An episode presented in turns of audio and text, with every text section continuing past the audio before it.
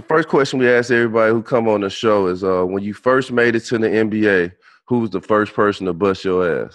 Man, uh, I'm gonna keep this real with y'all, man. My ass got busted real early, man. I came into the league, man. I was 19. You know how some of them vets, man, they play you to the team, man. I got played down in Boston one night. We was playing uh, Boston Celtics. So the great Larry Bird. You know, I'm from Indiana. Larry's from Indiana. I knew about the history of Larry, but I didn't realize how he really got down. when we got to when we got when we got to Boston that morning, I knew something wasn't right. I saw an X Man. He was limping around the court a little bit like he was sore. I figured he'd be all right, you know. Xavier McDaniel. Xavier McDaniel. I figured he'd be all right by the time. I go to the game on the early bus. I get there. They come out on the court. They say, "Hey, Shawn, uh, you starting tonight against uh, Larry?"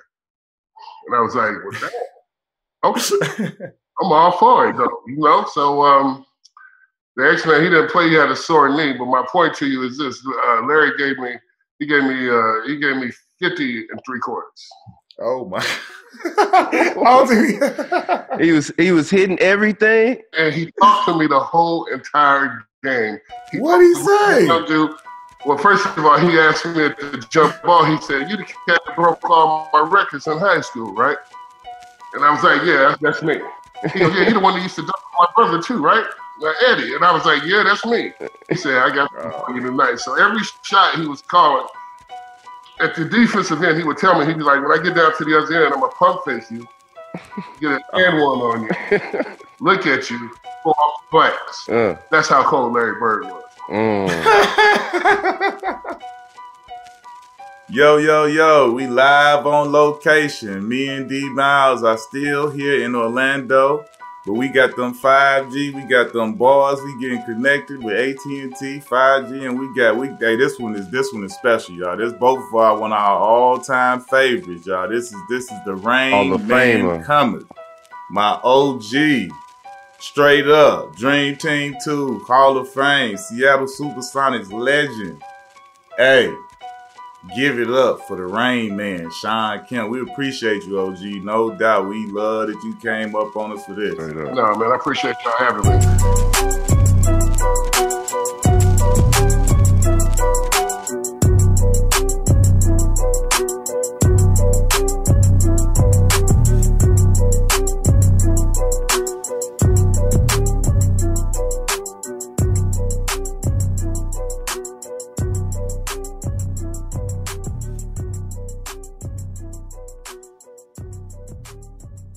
When I was coming up, you know, I watched nothing but Michael Jordan and the Michael Jordan. It was Shawn Kemp, and I got this this VCR tape that I've been having since like eighth grade. That I traded my Nintendo games for, and I watched this motherfucker every day from eighth grade on to twelfth grade. And this was like my hype tape. It just had to go in every day, some part of my day, man. But I just wanted to show you this, man, to show like to this day, I still got this motherfucker. This how much you mean to me. I'm D Miles because of Shawn Kemp. I got one question, man. Now, when we was playing against each other, I, if I remember, he was trying to tomahawk dunk on me. Yeah, because I watched this because I know what you was trying to do to me. like I studied it. Like like this was I knew every move, every every way you did it, man. And this was it for me, man. And like I say, you that guy for me. So this definitely is an honor and, and a pleasure to have you here and, and doing this for us, bro. My eighth grade basketball number was forty because of the Rain Man Shawn Kemp. That's on my yeah. life. No lies. Straight up. It means a lot. What it's, it's all about, a lot of people don't realize it's not necessarily about money, man, but the fact that you can inspire other people. So the fact that I, I was able to inspire you guys, shit, just imagine some of the guys y'all have been able to inspire throughout the years. You know what I'm saying? Being, yeah. Y'all played in LA and then East Coast also. So, you know, that, that type of love – that's good luck. Man. Straight up. That's the understanding that sometimes people don't have the nature of knowing about the NBA. Yeah. The love goes extremely that's what we do it for. That's what we do it for. For that love. I can appreciate the talk for real. Straight up. So uh Indiana Concord High School. That's where it all started. That's how you got down. I heard your sister was the the baller of the family though first before you kind of made a name well, yeah. for yourself. Like how was that just growing up a big sister that that was rough on her little brother and trying to get him to get on that level? Man, Rush still rough on me, but you know, um, the truth of be told, man, my sister was a she was a good ball player. She had some feet problems, so she didn't play past college. But she was the best in the family playing basketball. Kind of taught me the toughness of the game.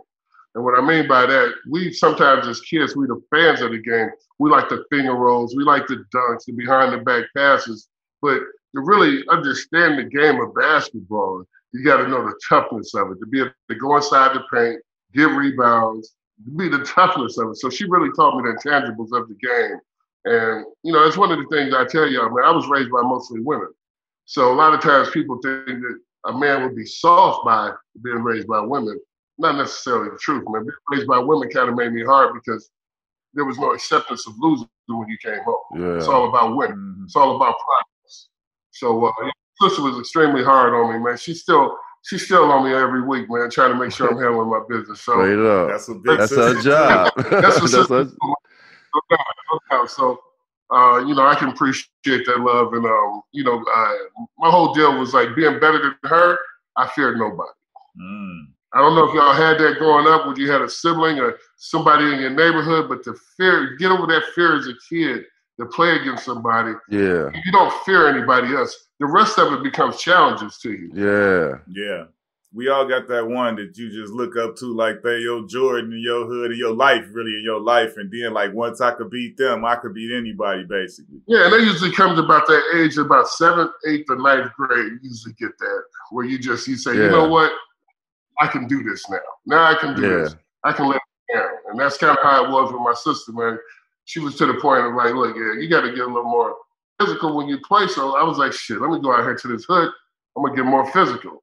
Turned out, yeah. I turned out, I grew like four or five inches that summer, and then you become a man child. So definitely, the sister was an inspiration for me, man. That's what I was about to speak on. Tell me, how is it that you go from a freshman to your junior year and you get 13 inches in between that time? Like, how in the world did that happen over two years? You well, slept all summer. collard greens, bro. collard. no, seriously, man. I grew so fast. I actually uh, I had some leg braces on me for a while. Hmm. Really? Yeah, yeah. So you know, you grow so fast, your body can't take it. So your knees get weak. They put these leg braces on you to control your growth. Then the, the point of that is this, man. You grow up and then people look at you a little weird. You're a goofy, tall kid. You got leg braces on. They're looking at you. You're not the same as everybody else. You don't look the same anymore. And, you know, you can either take that and build off of it or you can take that and hide. I was the right. type of kid to probably build off that to say, hey, I got something to show y'all. Mm-hmm. You know, just give me a little bit of time. This is number growth hormones going. I'll be fine. Yeah. So, who told you the ball off the board and dribble down the court? Because you came out of high school with it. You just didn't do that in the league. Well, you know, man, growing up, it, it was like this, man. You you only gonna get certain shots on the court. You usually got to wait for the guard to bring you the ball. Yeah. And my choice, my choice always look, man. I'm playing in these suburbs with these kids who can't really deliver me the ball right. My best bet is to get this ball off the board and push, push it up it. the court and go with it. Mm-hmm. Create some opportunities for myself. And by doing that, it's like, hey, now I can pass the ball or I can shoot the ball but it's getting everybody going in the right motion, and that's what I was really gunning for. Yeah. What what year was it when you felt like, oh man, I'm I'm probably the best, not only in this state, but the best around when when it comes to this high school basketball? Like, what what year was that? Like, he was like, oh, I'm I'm it. That's great, bro. I'm gonna tell y'all a story, man. I played in, in Concord High School. They're bringing Indiana Pacers to our high school. Steve Stipanovich. Steve Stipanovich. They bring him into the gym. He played me 101 to 10. We played through 1 through 10. I beat him 10 5. I was a freshman in high school. After that, after, yeah. on the last point, I even, I even banged on him on the last point. I even dunked on him. After that, the school was sold. They were sold, man. They were like, yeah, he's going to the NBA. There's no doubt about it. So tell me this. I I I kind of share the same type of situation with you. D Miles is different than us in this respect. Like you didn't win Mr. Basketball, and it was literally it was literally because you didn't choose the state school. So when I came out, when I came out, the same thing happened. I actually finished third runner up. Corey Maggette finished second, and Frank Williams finished first because he ended up going to Illinois, University of Illinois, which is uh, the state school. University of Illinois never even made it into my top ten, so I finished last. Now Corey finished second because Duke and Illinois was his final two schools. So they played the favorites card, which is it seems is the same thing that you. Hey, were a that that was all back allegedly. That was all played Indiana. allegedly, though. That was all allegedly. I was just I, I knew I wasn't gonna win. I knew I wasn't gonna win Mr. Basketball, man. The day that I picked University of Kentucky over Indiana University, which was Bobby Knight. Bobby Knight personally called me himself and told me. He personally told me there was no chance in hell I was gonna win Mr. Basketball in Indiana by going to Kentucky. Wow. So, there was no chance. wow. Either I reversed the decision or I kissed the Mr. Basketball award away. I told him go with it, man. I'm gonna go down here. Wow. So, could it It is could it what been it could it been anybody else that you decided to go to in college? yeah, yeah. My my picks was um, UNLV, Mm. Indiana University, and Kentucky. At the time, them was probably the three powerhouses in the NCAA. Yeah. Right. You know. Yeah, that was So, Shawn Kemp at UNLV.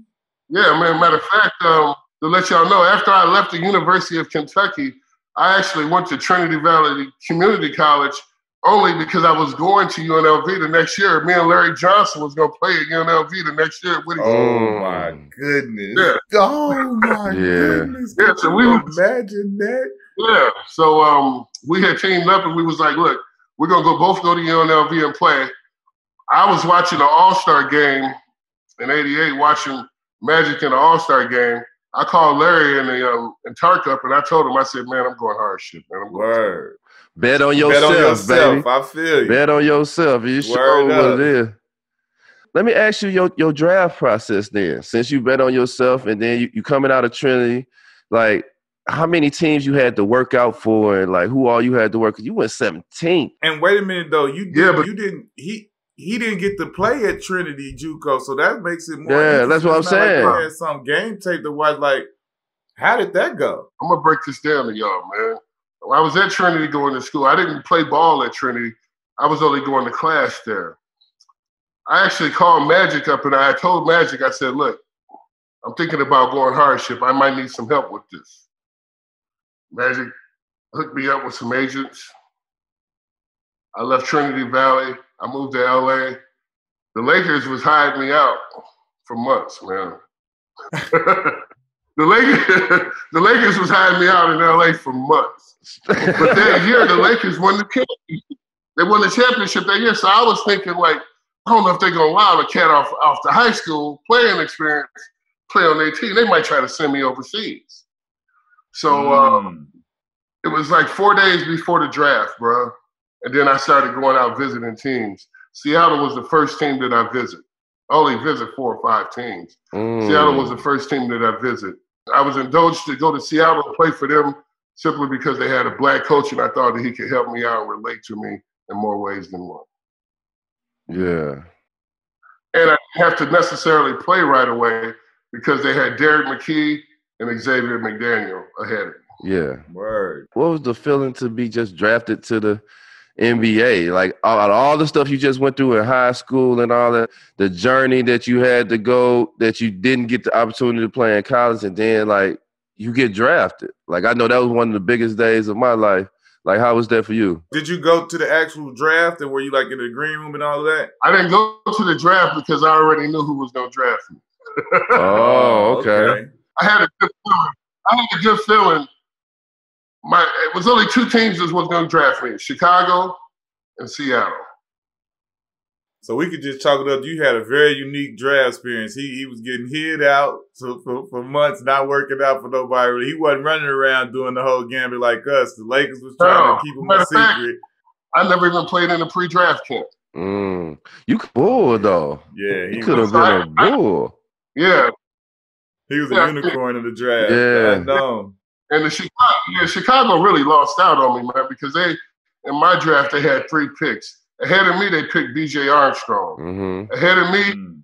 ahead of me, they picked uh, who was the big center that played for me? Luke Longley. Bill Oh, they Cartwright, draft Luke. They didn't draft Luke. Stacey King. Stacy Stacey King. King. Picked Stacey King, B.J. Armstrong ahead of me. Mm. And Seattle yeah, after them. I'm, I'm, I'm from Chicago, and you just told me that we could have had Rain Man, and they we picked.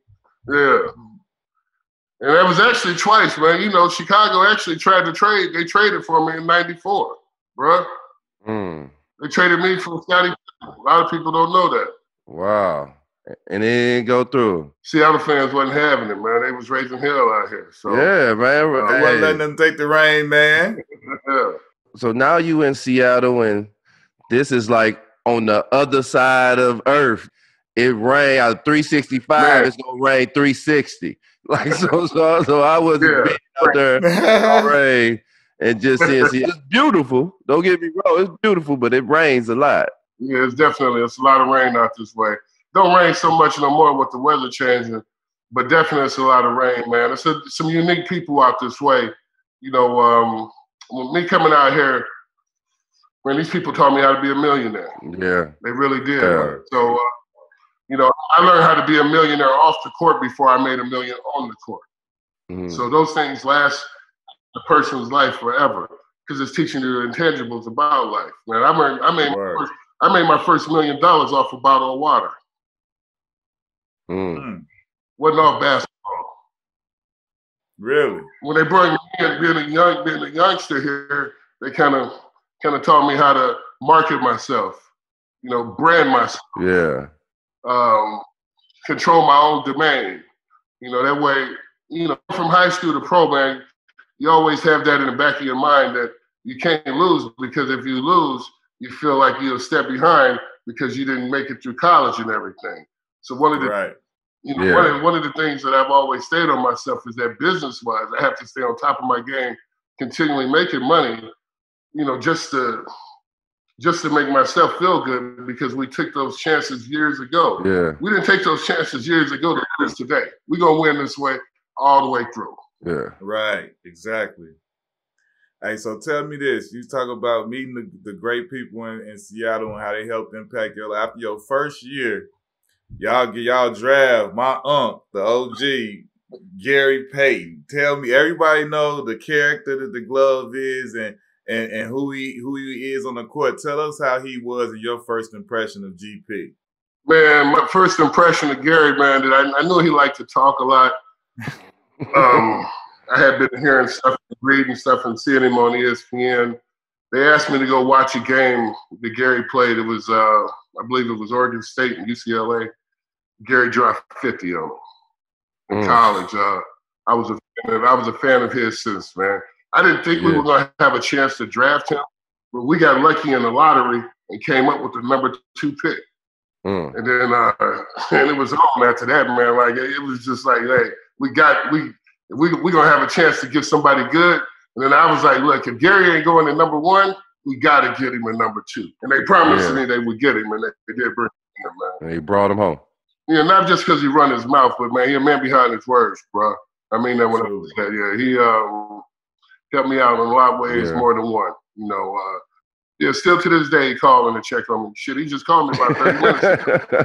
Yeah, that's my that's hey man, I call him I call him I call him either OG or Unc, man. He like you say he a real one, one of the realest ones, and, and, and if he give you his word, you can count on it and take that to the bank. GP gonna be there. Absolutely, man. His word is bond. There's no doubt about it. when when y'all got on the court, it was a different type of connection. Some of the the lobs and some of the passes that he was getting to you, like other point guards wouldn't even take the chance to even throw that shit to you, and you'd be like, throw the ball. But with him, it was a connection. Two Man, I used to tell Gary, I used to be like, look, man, you can as high as you throw it, I catch it. I don't give a damn where you throw it, just throw it. I didn't know he was. That's gonna how it throw look. I didn't know he was gonna throw it to the rafters. You know what I'm saying? I didn't know he was gonna try to break. That, that hey look, that's how it look like throw it wherever I'm gonna get it. But no, it was fun, man. Truly, I think we had the great chemistry. But also, man, we used to get into it a lot, but we respected each other so much, it only made our game better. yeah, we were the type of cats that, man, if we down by 10 or down by 15 and we walking into the locker room, you might see us, man, we might be MFing each other the whole way through. And people might take it the wrong way, but basically all we doing is challenging each other. That's all. It's Yeah. just Alex, man. You know, when uh should we go against Michael Jordan? I'm calling Gary on his phone all day long, man. I'm saying all kind of dumb shit. Number 23. You know, number 23. You know, what you gonna do? You know, so, yeah.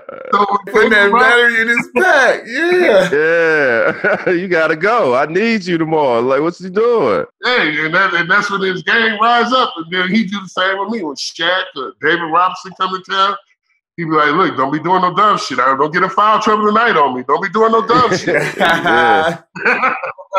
That's the type of relationship we have, bro.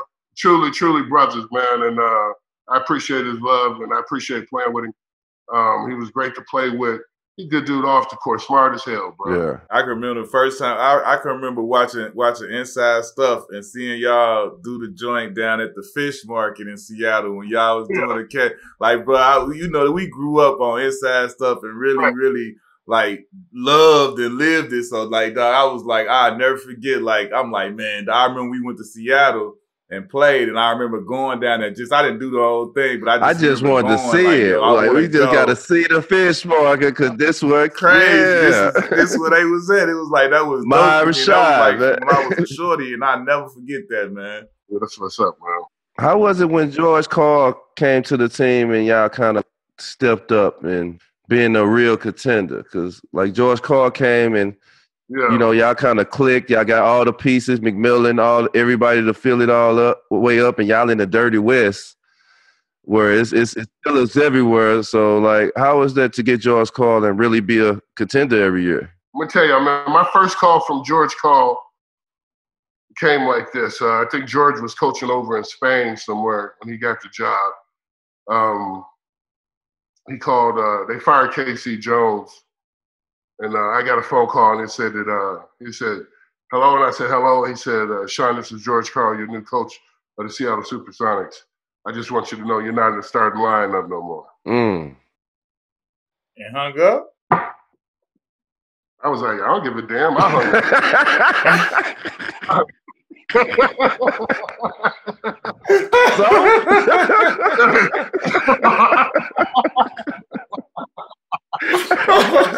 Come on, man. I wasn't- but that's what type of guy George was. when he was trying to do, I guess he heard he was trying to light a fire Yeah. inside me, man.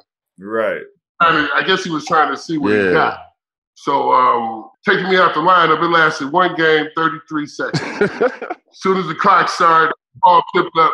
One time down court, he was like, "Shawn, go ahead, get in the game." So it didn't last no time. But he knew how to he knew how to get because he knew the most important thing was you being on the court. yeah. You know, so uh, and if you take you off the court, you can't shine. So George knew that about me, man. So he knew which buttons to pull. Tell me about how your experience was in the dunk contest. You was definitely shortchanged in the in the first one, absolutely. Like that was like that was that was one of the craziest ones all time for me. But like just tell me your experience being being one of the like in my opinion, one of the illest illest dunkers of all time, like especially in game. But I feel like you put on an absolute show at the All Star weekends too. How was that for you?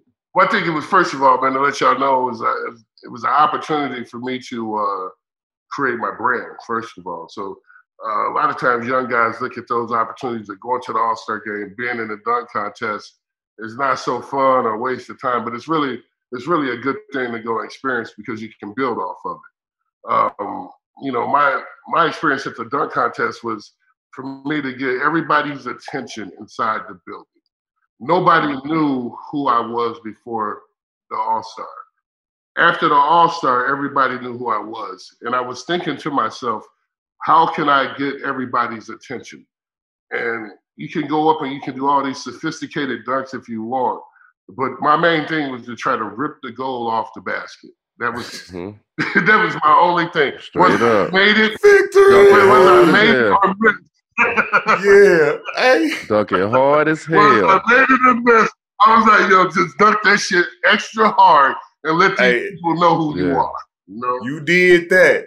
That boy was bringing the thunder. Whew. Yeah, so um, the rest of it is just about the gimmick. Say like, you know, with Dee Brown, he did the, you know, he couldn't see. You know, D could see. We knew he could. but he sold it. You know, he got, he, you know, that's what they. that's what they. He sold it, man. He blinked, and I'm like, come on, man. This dude, he looked looking all underneath his arm. you know what I'm saying? But they went for it. That's that's right. the losing of the dunk. He pumped up the shoes. He had yeah. the crowd. Yeah, he get the crowd going and everything. You know, uh, Cedric Ceballos, I was in the dunk contest with him. He put the blindfold on. Then somebody threw him the ball. He turned around and caught the ball with the blindfold on.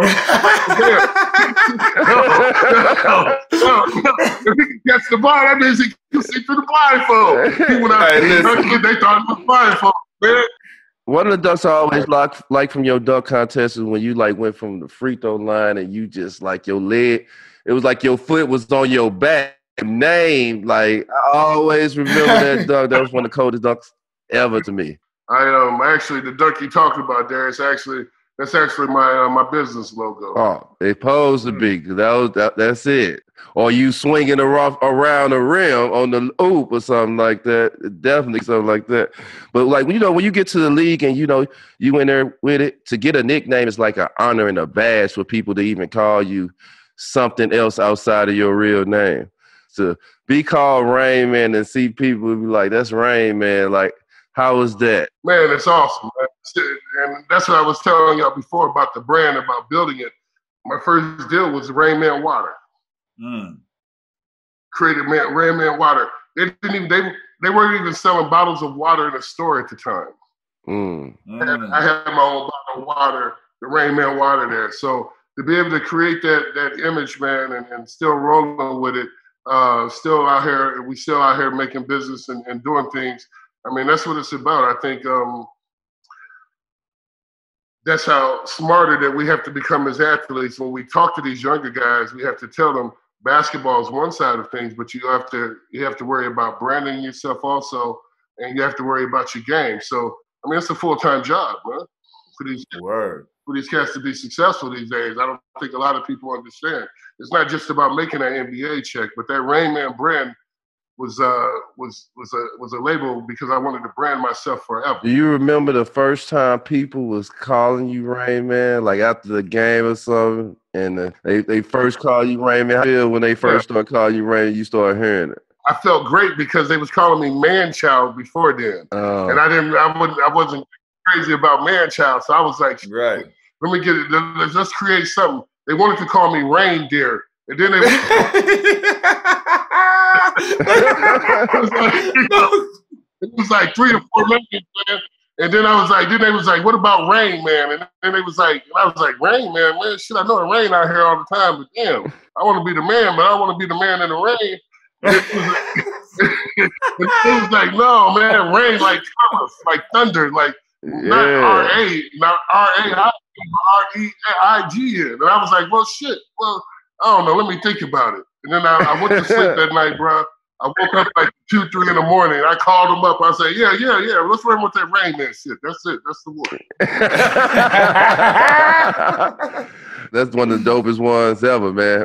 The glove it's, and the it, rain, it's man. Like, it's man. like baby powder. Hey, it's like it's like baby powder. How you say it just goes together. It just it just goes. hey, so you like straight up though. It's, it's Seattle, like y'all fighting, and like like I say, y'all go through wars. Y'all got Denver, you got the Lakers, you got all these people through the West that you got to get to, and you finally break the ice, get to the championship. How was that that whole season for you? Can you explain that whole season? Yeah, yeah, and I'll tell you about it, man. Because at that time, the whole NBA was a little bit on lock, bro. Because you got to remember, Jordan was going in and out the league at that time, so he had retired, and nobody was quite sure. we actually thought that our opportunity to play against him was going to be gone yeah. because he had just right. retired to play baseball. But I had a feeling, I had a feeling that he was going to come back and play. Yeah. And I kept telling the cats on my team, he's going to come back and play. So when they announced that he was going to come back and play, man, we just, that was it. That was it. That, that gave us the motivation. Mm-hmm. And then we took that summer pretty serious. Yeah. Uh, Gary and myself, we started taking the team out to Las Vegas um, playing ball out in Las Vegas half the summer, working on some different things, just communicating with the guys a lot better. You know, uh, we trusted George in that way. He was always pushing for us to relate to the guys on our team a little bit better. At first, when we, you know, me and Gary was hard on the guys at first. You know, when guys don't play at your caliber, sometimes you, not that you look down at them, but sometimes you can talk down to them because you, you're really trying to raise their level of play up. But sometimes you're doing more harm than you are good. Yeah. So we had to have an education of, uh, of, of learning how to relate with the teammates, and we did Yeah. that. Yeah. Man, and it worked out fine. We got a chance to uh, practice that whole summer and get ready for for uh, for the whole NBA and plus Jordan. And then um, you know to make it there, it's so hard to make it to the championship. Is the hardest thing in the world. You know, and should you get there, then they want to tear the team up. Yeah. So, what you think? I think we had a great chance to win the championship, but they broke the team up too early. We just needed another go around, but um, it was their decision to tear the team up. We love the shoe game. And one of the dopest shoes, and everybody remembers shoes with the Reebok Kamikazes. When when Reebok gave you your shoe, like like how did you feel and how was that for you to have your own shoe? Oh man, that's that's major, man. Um, matter of fact, you know that's that that comes from that slam dunk contest, and you know uh, I knew um, I wanted to be with Nike. Michael Jordan had some in his contract. You could make more money than him. Charles Barkley had some in his contract. You could make more money than him. They said, well, you got to wait your turn. So after the dunk contest, I said, well, when I'm switching shoes. So I ended up signing with Reebok. Thank God, man. They, they've been looking out for me. I'm still making shoes with them. It's, you know, uh, we're making, still making this kamikaze shoe still. I think I got three shoes coming out this month, low tops. So, Straight up. Man, so it's Straight up. been, it's been a true blessing be with them 20, 25 years, still making shoes, the same shoe company. But what they did for me, Darius, is uh, they gave me that badge, man. They put that badge on my heart. Like as a ball player, that's what you want. You want somebody to believe in. you. yeah. You know, it's not Mhm. necessarily not necessarily about that money, about that check, Yeah. but the belief in you. When that when a sponsor put that belief in you and they give you that shoe money, that shoe money it take you personally to another level inside yourself. You say, oh, Yeah. "Oh, shit, I've been doing for all these years. This shit is real now. I done put this work in, and this is what. Yeah. Yeah, this should make me feel like a yeah. man. Let me ask you this, right? Speaking straight to that, knowing how you get that shoe money, I, I like to always ask the question, like being frank, right? You know how it is. We a lot of us come from where we ain't really had a lot in our life, Absolutely. so so when you got that bag and you got that money, like what did you do that made that you wanted to do? Like, man, all right, I finally got this money. Like, cause I know, you know, I might I got a chain. Somebody might have got a car. What what you did that you look back on? Like, yeah, maybe it wasn't the smartest thing in the world, but like, look, that made me feel unbelievable at whatever age I was, and I'm glad, you know what I'm saying, that I got to do that at that time. Man, I got that first shoe money. I went down there to the Cadillac dealership and bought me a Fleetwood. I called, Ooh, I said a Fleetwood. Fleetwood. I called Gary. I called, I called Gary on the phone and told him I was going down there to buy me a Fleetwood. Shit, Gary came down there and bought him a, uh, a hero. oh, on D Way. Yes. Oh, on D I bought, I Way. bought the Fleetwood. He bought the DeVille. Man, we walked out of there, man. We was feeling good, man. It was just my wasting a little money, having a little fun, man. Hey, boss hog status like epic day. Can't never recreate that day. That was one of the best days ever, though. Yeah. Uh, both of the two young boys walked in and walked out. That's how we do it. I ask you this: like, uh, when you got traded from Seattle, when you left Seattle, did you want to leave Seattle, or or or did you want to just go on and start a new journey and just see what it what is what was else out there for you? Well, I'm gonna break this down. That's a man. I'm gonna tell you what. That's a hell of a question, and I'm glad you asked me that. At that time, Darius, man, there was a lot of things going on, and I'll break this down to you fast. In the NBA, the contracts wasn't that great. You know Yeah. what I mean? Mhm. They weren't that great. In my mind, I wanted to break a hundred million. Nobody had a hundred million dollar contract yet. Mm-hmm. I was. It wasn't about. It wasn't about Shawn Kemp making a hundred million, but what it was about was breaking the barrier because I thought that we deserved more money. Real talk. Yeah. So I think Larry Johnson signed for 84, 84, 83 million, 82 million, or something like that. I think Gary Payton signed for 86 million, something like that. The money I was asking for, I knew Seattle wasn't going to be able to pay me.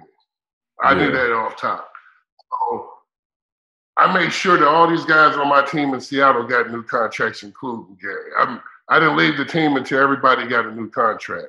Yeah. In my heart, I kind of knew I was going to have to leave because they weren't going to pay me a hundred million dollars. Yeah, they weren't going to give you what you want. hmm.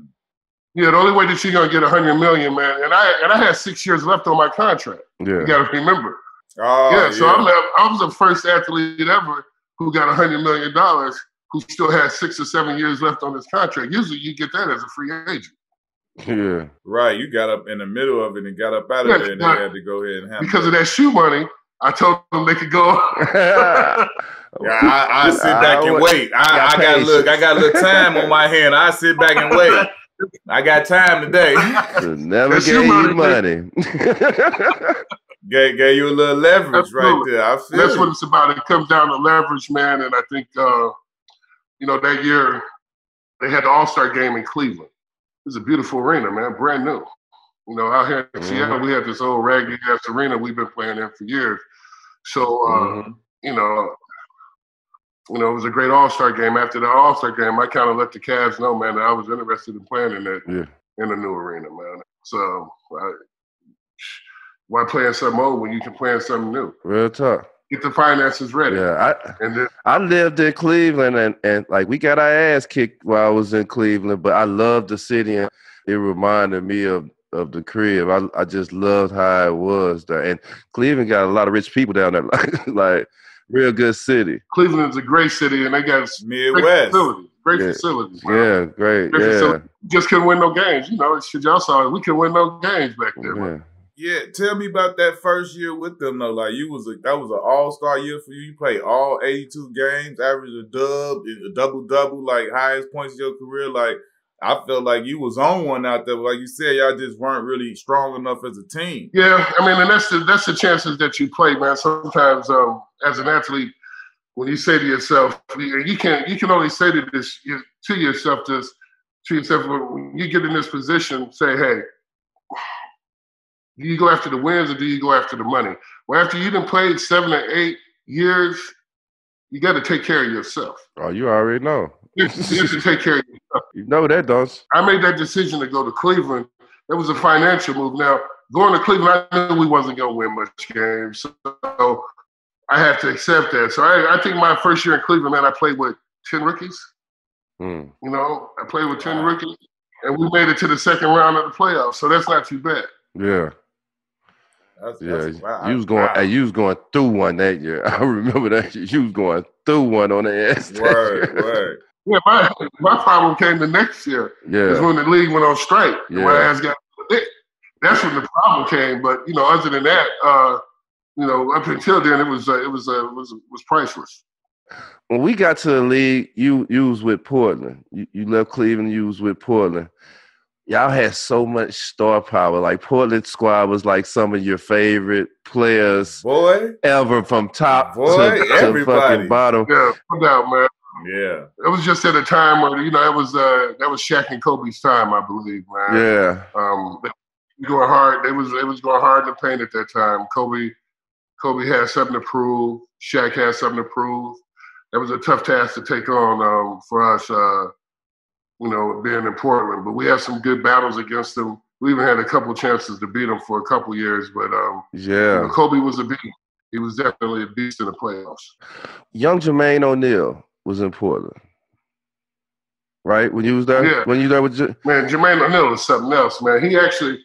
He was my he was my teammate for very long because they actually traded for Dale Davis and sent him on to Indiana. So oh, okay. Um, I, didn't I didn't get a chance to play with Jermaine I mean, Jermaine got he's one of the best high school to pro talents ever. I think. I mean, especially as a complimentary four and a five, you don't know you can play him at either one. He can shoot the jumper or to take you to the hole. And it, it, was one more. It was one more guy that I wanted you to speak on that I know you you had him too as a young guy. My my guy Z-Bo. Oh no doubt. I used to take him to the gym all season, during the season, the whole shebang that first year and work out with him. Um, we knew he could do it, man. It was just the fact of him getting the opportunity. Right. Unfortunately, he had six or seven big men in front of him that year.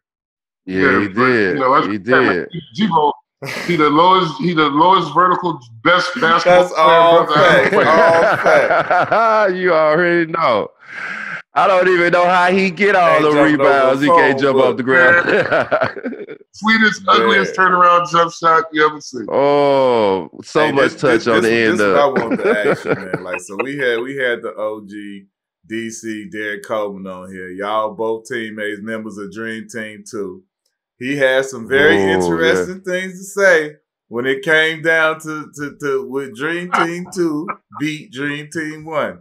Now I'm I'm I'm I'm I'm I'm gonna stay out of it. Yeah. I, I- everybody know I'm a big MJ fan and all that. I'm I, I would just love to hear your opinion because I, I I do agree. DC said y'all have fucked them up. He say no questions about it. He DC said y'all have fucked them up. What is your Ain't no question. on the Dream Team two versus Dream Team one? First of all, man, they the Dream Team One had MJ. With Dream Team Two, we had Shaq and SK. Dog. Okay. There's no way they were gonna get across. Now, and Shaquille O'Neal, and Larry Johnson, Dom, uh, Dominique. When Dominique old ass couldn't even get off the man playing Hey, with look, us, man. look. So you know, I mean, we, had, we had it, man. Like seriously, like people people forget, man. That Dream Team too was a tough team with Reggie Miller, Mark Oh. Price, Squad. guys on the outside, Joe Dumars. KJ. KJ was on that squad. Yeah. Ooh, it was some heat. And I've had this conversation with some of the guys off the Dream Team one. Like I told Charles, man, they was just too old, man. We was young. We was young bucks at the time. They didn't want. They didn't want that I- Hey, look, that's we two for two, man. Look, DC said it emphatically. Sound like you said it emphatically. Okay. They didn't want that smoke, man.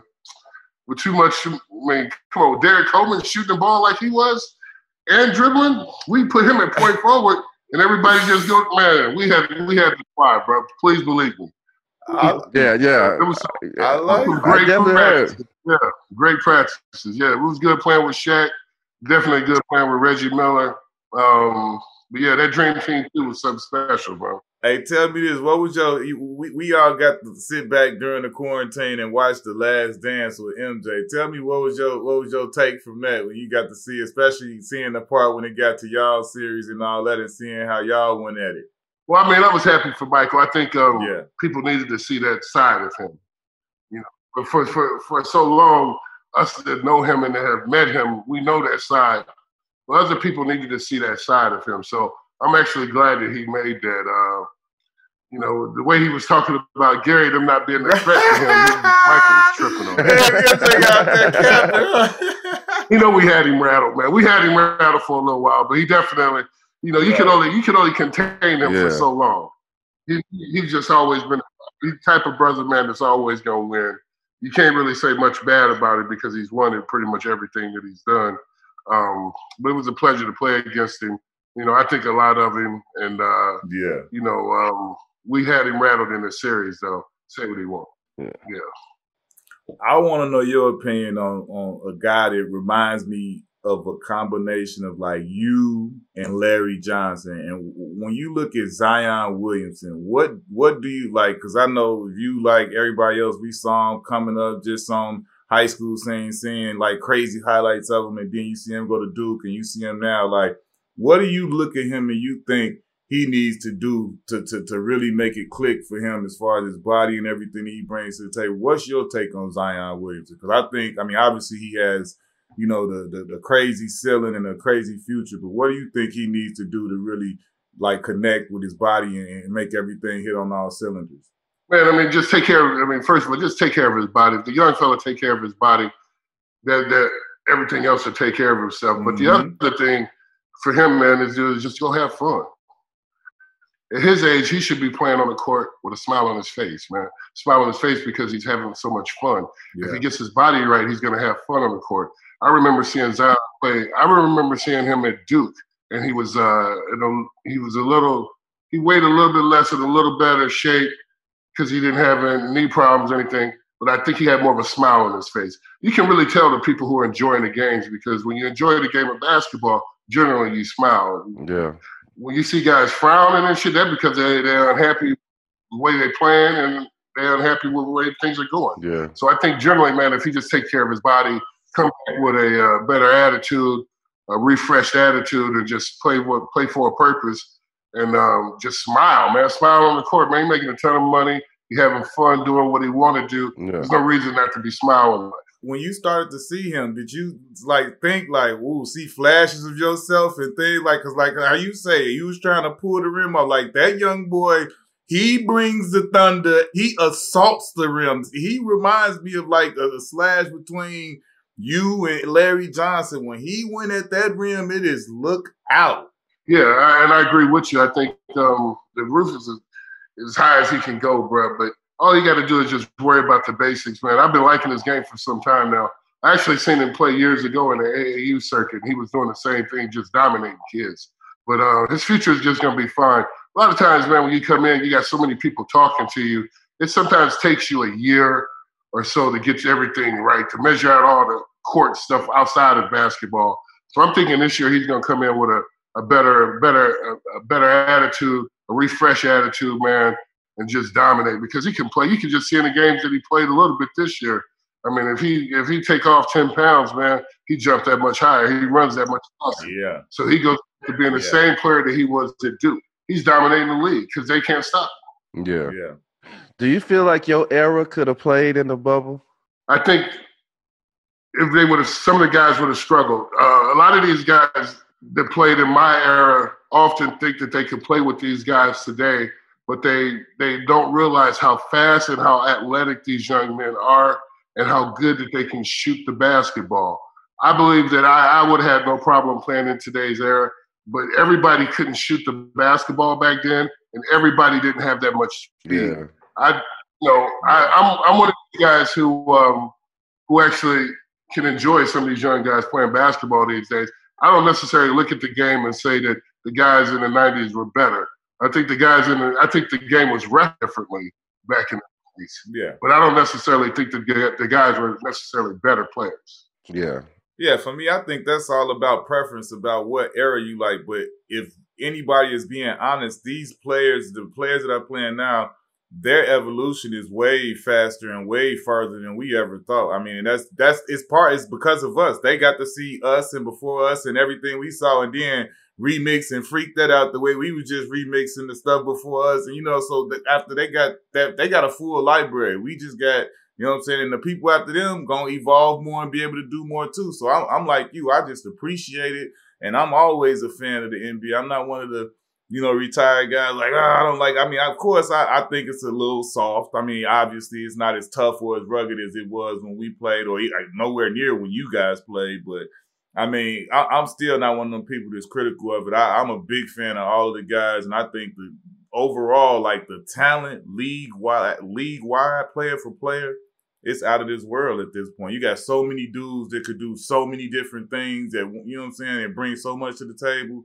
Like how he held up that that that Shawn Kemp tape. Yeah. They can't do that in the NBA no more right now and just make one tape. It's too many people. You got to make a whole everything about everything. It's like it's too hard to just do one tape like that. But like back then, you guys as a you as a superstar, it wasn't another Shawn Kemp running around the league. You know what I'm saying? Right, absolutely. like now it's like five of, of I mean, obviously you got your unicorns, but it's it's a lot of talent. Yeah. I, I agree with you, bro. Um, you know, I look at these guys, and I look at just the talent. I see what they're doing.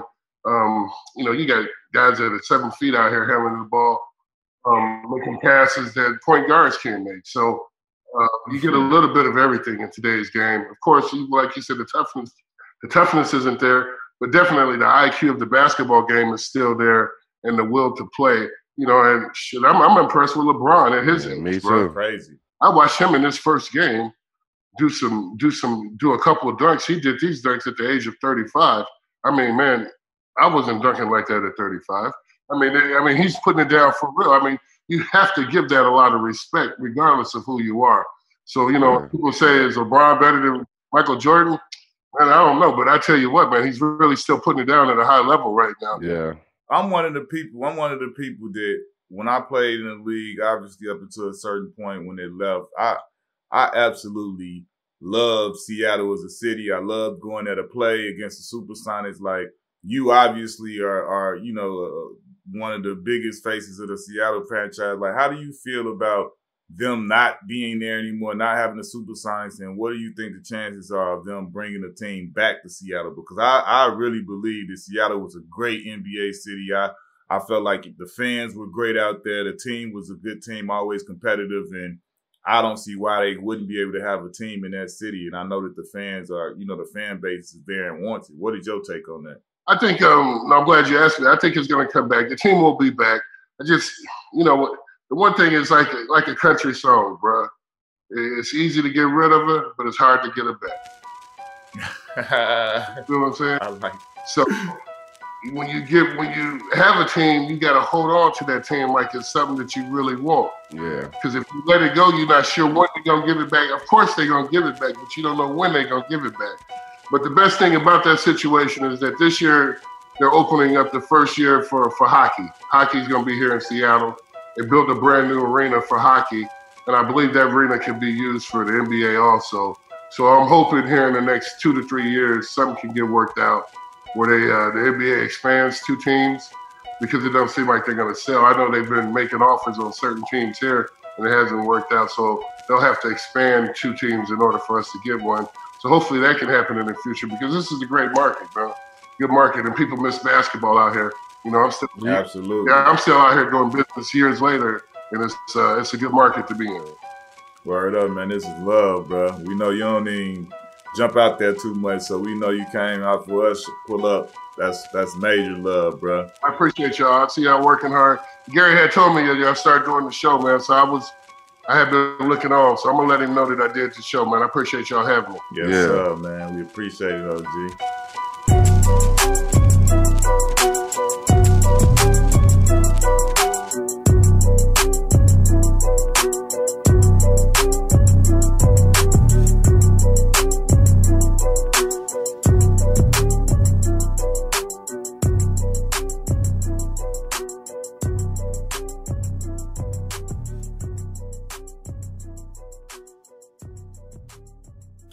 theplayerstribune.com.